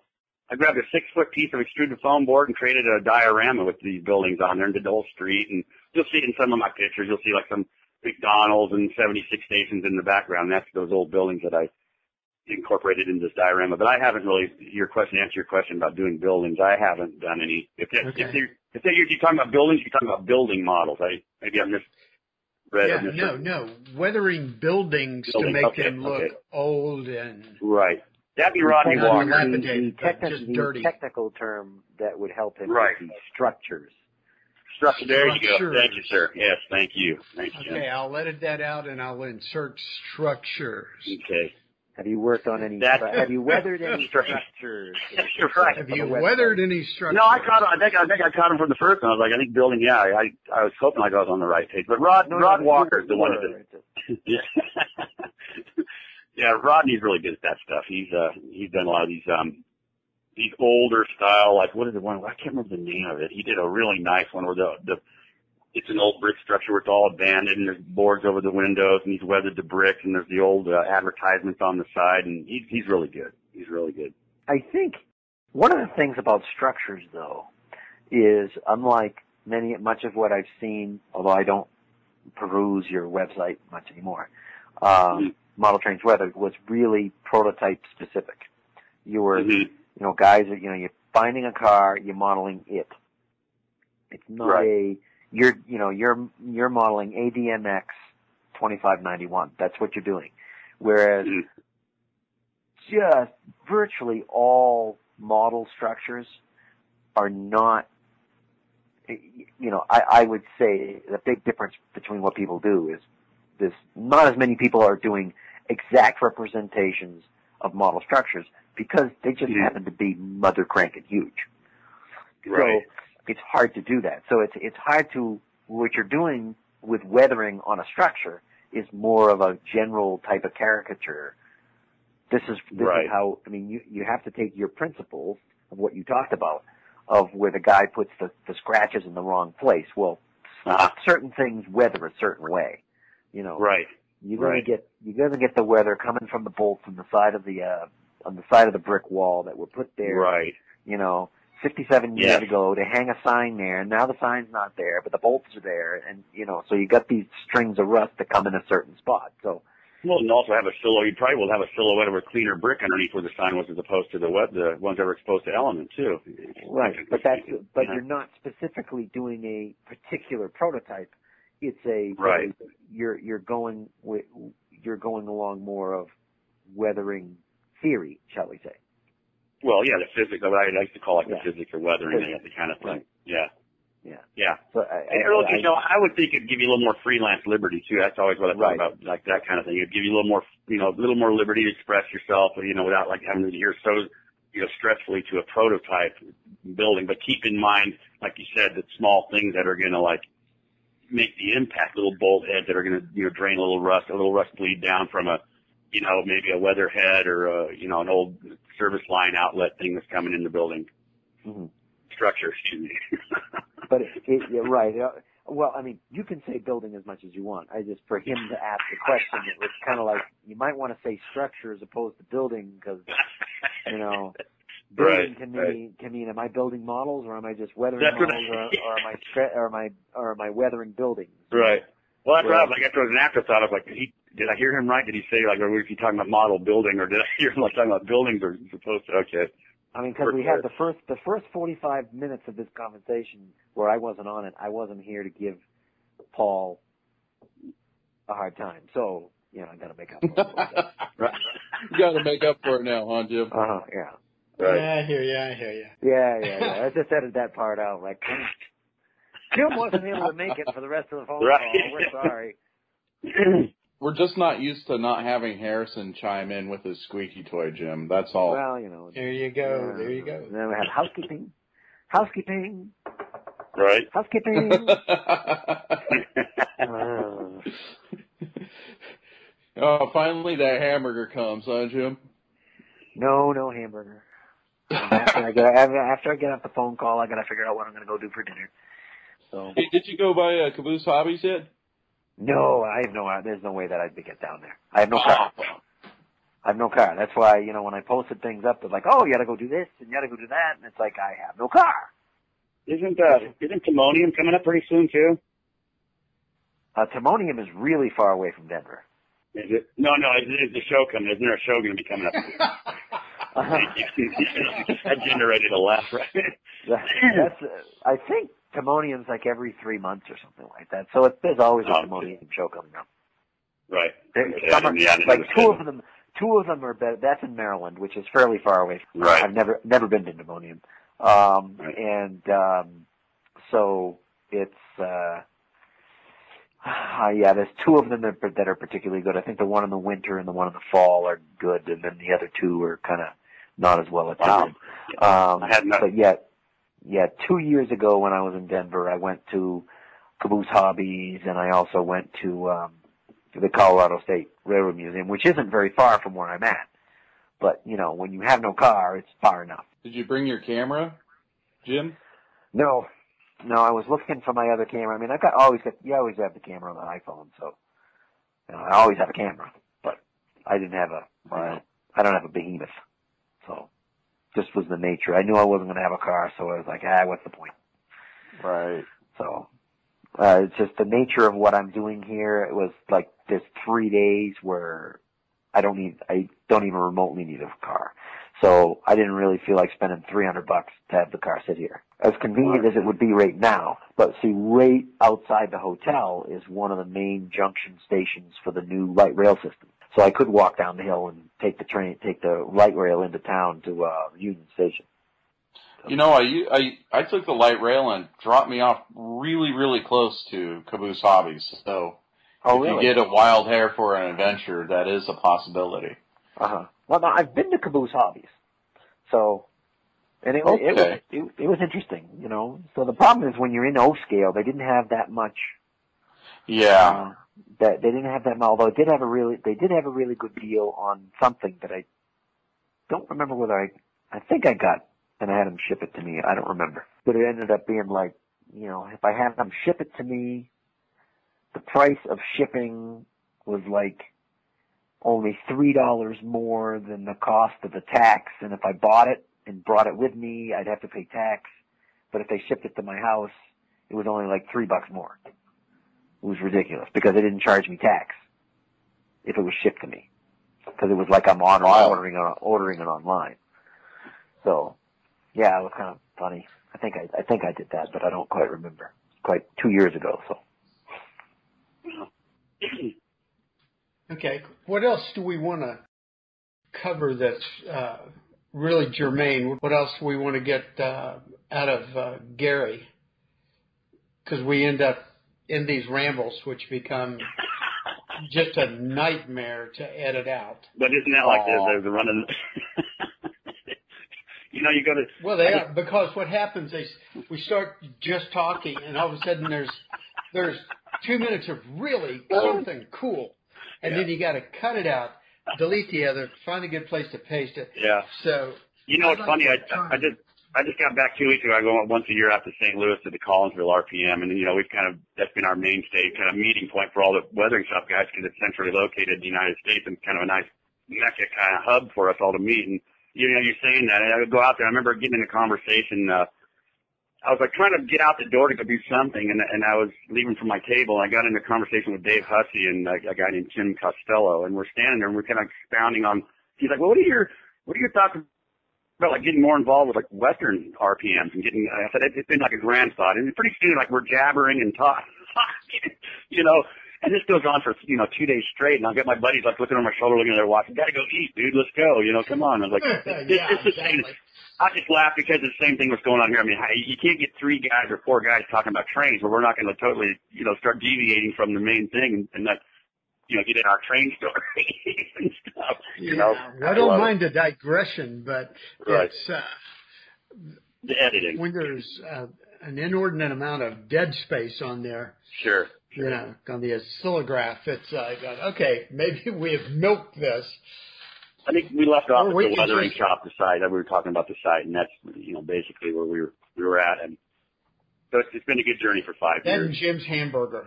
Or Jim's Hamburger. Yeah, Jim's Hamburger. And I didn't get a hamburger. What did you get? I didn't get anything. All they did is come and want to change the menu in this thing at the hotel room. It was a totally useless... So you're going out to dinner? Probably. Hey, Gary. I think by the time we get up here, I'm going to want a hamburger just talking about it. I've got some thought. I'm grilling burgers tonight. Well, what was your impression on some of the weathering going on there? Do you think it's at where? Rest over the past? Run that by me again, Chris. I didn't catch it. At the RPM, the weathering I'm seeing has. Chris has been, his Wi-Fi is bouncing him on and off. Okay, I caught it, just a bit of that. Did you say something to the effect of, what about thinking about the weathering that I've seen like at the RPM out there over the course of time, if there's progression to it, or was that kind of the... Yeah, that's the gist of it. The other modeling I'm seeing at the shows? No, it's just that do you think that weathering has advanced in the 10 years... in the past 10 years. Oh, incredibly. Oh, absolutely. Absolutely. I remember, like, you know, when you and I and all of us were back at MTW back then, when before its demise, I remember, like, in the beginning when I first got on there exploring, I mean, even looking at Butch Eiler's stuff in the beginning, like, it was good, but not, and just to watch him progress. And people were doing hairspray with, you know, like these hairspray, what do you call it, and toothbrush, or what do you call that, a mask, like a masking effect. People are playing with that. There's a lot of powders, lots of powders. I remember Mike Rose was kind of dabbling with oils. I don't think he was on the site or not, but I remember at that time, like, there was kind of like the oil thing, even though, like you said, Ken Patterson, I said, went back quite a ways with oil. But yes, in the last, gosh, how long have I been doing this now? About 10 years. I've seen this incredible progression. And it's funny because we all kind of like sit around that same camp and we pass on, you know, techniques to one another, you know. Now it's, that was something like I tried to expound on, you know, I was talking to Ken. He did a little interview with me back there for What's Neat. I guess it's a What's Neat. He's supposed to have it in this coming up next month. The biggest thing to me was like, I don't, how do you say this? It's progressed, and it's only because we as modelers who do weather and have a passion for weathering share what we know.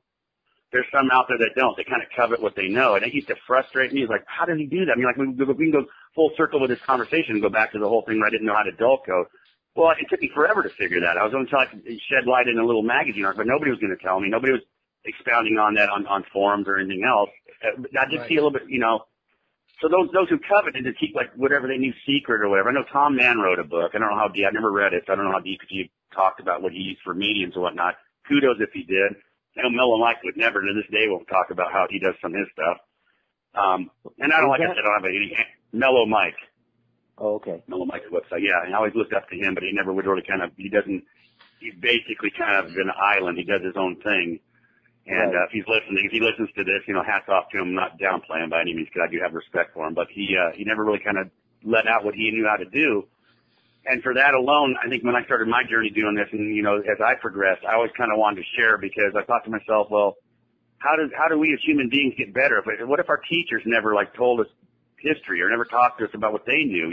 That's the whole art of, that's the whole, like, the human experience. You share what you know and you pass it on to your children and the young ones, and you teach each other, you know. That's how we get by. So, I mean, the other thing is that it doesn't matter. It doesn't matter whether you tell me exactly how to do something. That's, I may not have the artistic ability to do what you do. I remember an experience, well, not an experience of mine, but I remember a story. A guy from, I think it had to do with, you know, the New England Patriots from way long time ago. And one of the members of the opposing team was pissed off at the coach. So went into the Patriots and gave them their game plan. I mean, not the Patriots, but it was, they gave the opposing team the game plan and they still lost. Yeah. So what is it? They knew exactly what they were going to do on every single play, who they were going to throw to, what they were going to do, but it didn't make any difference because that team was just so good that they didn't have anybody that could counter what they were doing. And I think in like manner, a lot of what people do, either the effect won't work for me because I just can't wrap my mind around. I may be able to do something equivalent, but doing it a different way. But there's a lot of people that just don't, I mean, no offense to anybody listening to this, that just don't have the ability. If they're great at electronics, but they're not good. Right. They're not artists. Right, Jim. And you know what else? You know what I can add to that too, and what I've noticed in my own personal experience and like observations in the course that I've been like online on these forums. You know, we have this Rust Bucket forum that's been online about as long as the forum has, maybe a year off the mark. Maybe it's been online for about 3.5 years. But the fellows that come on, what I've noticed more than anything, the ones who make the most headway are the ones who like come in there with like an open mind to like want to run, and they stay at it. And they just keep doing it, and they just keep doing it, and they just keep doing it, and you just see this. Literally like this morphing of their skills. And it's like the richest, I can't even describe like the satisfaction I get out of like what we've all shared, not just me, but as a whole, as like our members or whatever that are on the forum and like sharing thoughts and techniques and ideas, and watch somebody grab a hold of that. And then I bet you run with it. You know, being as good at it as you are, you may sometimes this new guy comes in and does something and you're like, dink, I never would have thought of doing that. Yeah. The light comes on again. Yeah, I gotta try that. Man, that's a good idea. You know, it's unbelievable. It really is. I mean, there was a one point I was like, out of blue, for whatever reason, I was out at my workbench one day and I was doing like a cotton belt Gunderson one day, this high cube paper service Gunderson, and I was like, it was an ENC shop. There might have been like a Walter. It might have been a Walter. No, it was an ENC shop.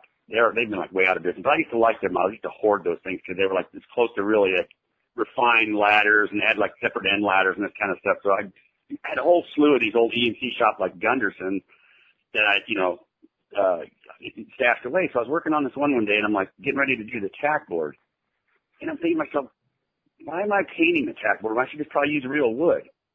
Mm-hmm. So I grabbed up a popsicle stick or a wooden coffee stir stick, and I took a razor blade and basically ripped it down the middle. I think I got a few fingers in the mishap, but I put some Band-Aids on then, and then I ripped it down. Guys, I ripped it down the middle.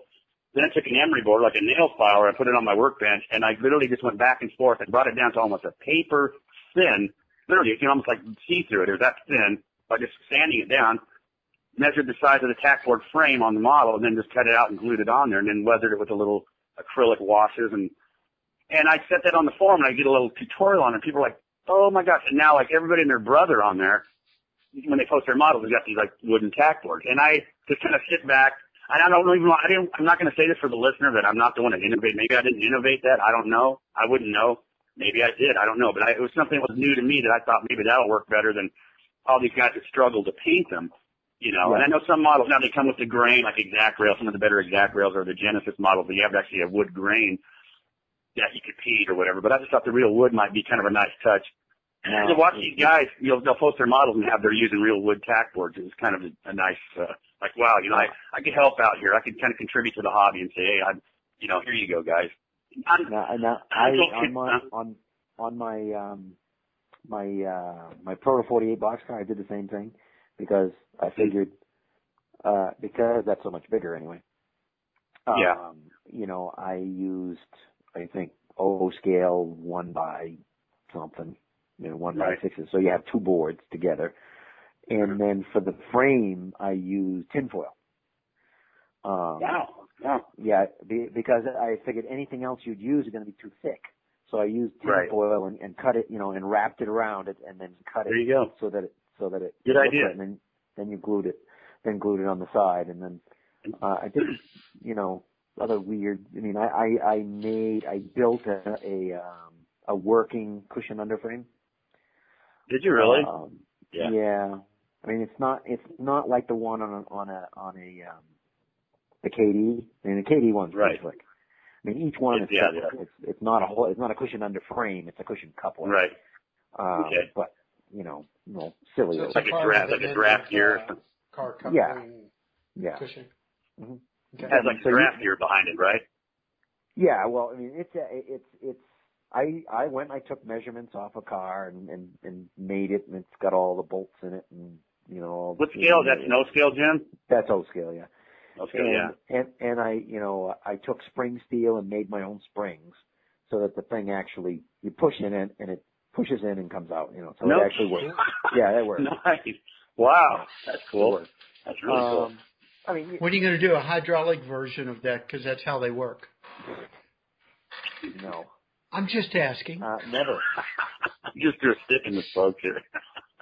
No, he just does that to me because I have a tendency to, you know, I build, I design parts and print them in O scale, and I'm working on this turnout that has, you know, the clips and like things that don't exist. You know, I put in the rail bonds and, you know, all that fun stuff, and you know that's why he's giving me a hard time. Hey, he does neat stuff. I just like busting his chops. Yeah. Right. So. Is Chris still with us? He's still there, Chris? I am. Okay, you're just awful silent on me. You know, my Wi-Fi keeps going in and out over here, so it's been kind of like a comedy of errors. So. Right. No, that was your question. I have seen a lot of progression, and I really have. And, you know, like Rick said, you know, you recall the earlier days at MTW and stuff, and from what it is then to what it is now, you know, there's some guys who are just like, there's guys that literally just blow me away with their work, you know, like, and they come out of like nowhere. There's a guy on our website called Kevin Packard. His name is Kevin Packard, and he, I remember his first few posts. I mean, I was looking at this stuff like, okay, that's pretty neat, you know, and now this guy, I mean, out of nowhere. I remember he'd take photos outdoors, and he would always catch like things like roof apexes in there, you'd see a kid on a bicycle in the background throw everything out of scale, or even like a power pole behind the house or something, you know. Like emphasizing these guys, like, you know, photographing these for presentation is part of that whole illusion package we were talking about earlier. It's like it's among the bigger pictures of the whole like modeling experience to try to get as realistic as a picture shot of this model. And this guy out of nowhere, I don't know what kind of camera he bought, and to this day I probably couldn't remember if he threw it at me 20 minutes ago, remember the name, but out of nowhere, he offers up these pictures at the forum or at the weathering shop, and I was like hard pressed beyond words to see if that's like this guy's pulling my leg. That's a real, you know, photograph of a Burlington Northern locomotive here. Yeah. And just it set me back in my chair. It was like this moment of like it was a mixed emotions. Like I wasn't jealous. I don't get jealous of that sort of thing. I don't feel challenged or, you know, or tempted by anybody in the hobby. That's not how I am as a person, so it wouldn't carry over into the hobby. I like seeing good modeling, and I don't feel like threatened or anything. But when I sat there in my chair, it was like this feeling of like, cause for the longest time I kept telling Kevin, like, I love your shot, but you're the picture's like toward the end of it where you see like the second picture like of a train and a laugh-up. It's all blurry back there, and you can see like a power pole or something. And him to change his game out of nowhere, come out of and like this guy has gone from like I can't even describe his work then as opposed to it is now. And it's like just to watch it is satisfying and unbelievable. I mean, you know, I can't even describe in words like how it is like, wow, you know, yeah. So there's guys, and it makes me wonder sometimes. I think to myself, well, where is this all going to go next? I mean, who's going to go, you know, who's going to go where next? And the thing I can say about Kevin is his perseverance. It was like this guy was not willing to sit down and just throw it in or say I'm good enough. He never. And to this day, this guy could put up the best of the best I think I've ever seen in modeling as far as photographing and even the model itself. He did. If you ever get a chance, please go look at his BNSF. It's a Dash 8 he did. It's a World War Bonnet Dash 8 he did, and it's one of the best. Brian Vanek called it one of the best, probably the best weathered models he's ever seen over at Diesel Detailer, and I agree. And that one, Jeremy's boxcar, that GT boxcar, neck and neck, probably the two best models I've ever seen. And the thing about Kevin was, like I said, he's watching him want it that bad, and his perseverance. And to this day, the guy will still go like, I don't think it's good enough. I got a lot more to learn. I'm like, you're just being a joke right now. You're just kidding, right? He's like, no, I got a lot to learn. I'm like, well, that's a good attitude then, because we all do. I don't ever, anybody says they're there, they got it. This is not good. They're just setting themselves up for defeat or failure, because we all have so much to still learn. I could learn from Chris, Jim, you, Paul. I mean, and I could give you guys something in return. You know what I'm saying? And even if you say you're an expert at doing rail boxes, mm-hmm. and you, no one can argue with you. For instance, weathering a yellow car is totally different than weathering a red one. Yeah. Or weathering, a gray one. Or so just because you're really good at something doesn't mean you know how to do everything. That you've mastered it. Yeah. I mean, the principles are generally the same, but it's different. Right. We have a code. It's funny because we have a code, like when you first sign up at the forum, we don't encourage people to go look at it, but we do have a code of like the code of the bucket, we call it, on the forum. And if you read that, it says if you walk into this place using the word master, you might as well just leave it at the door or turn back around, because there's no masters here.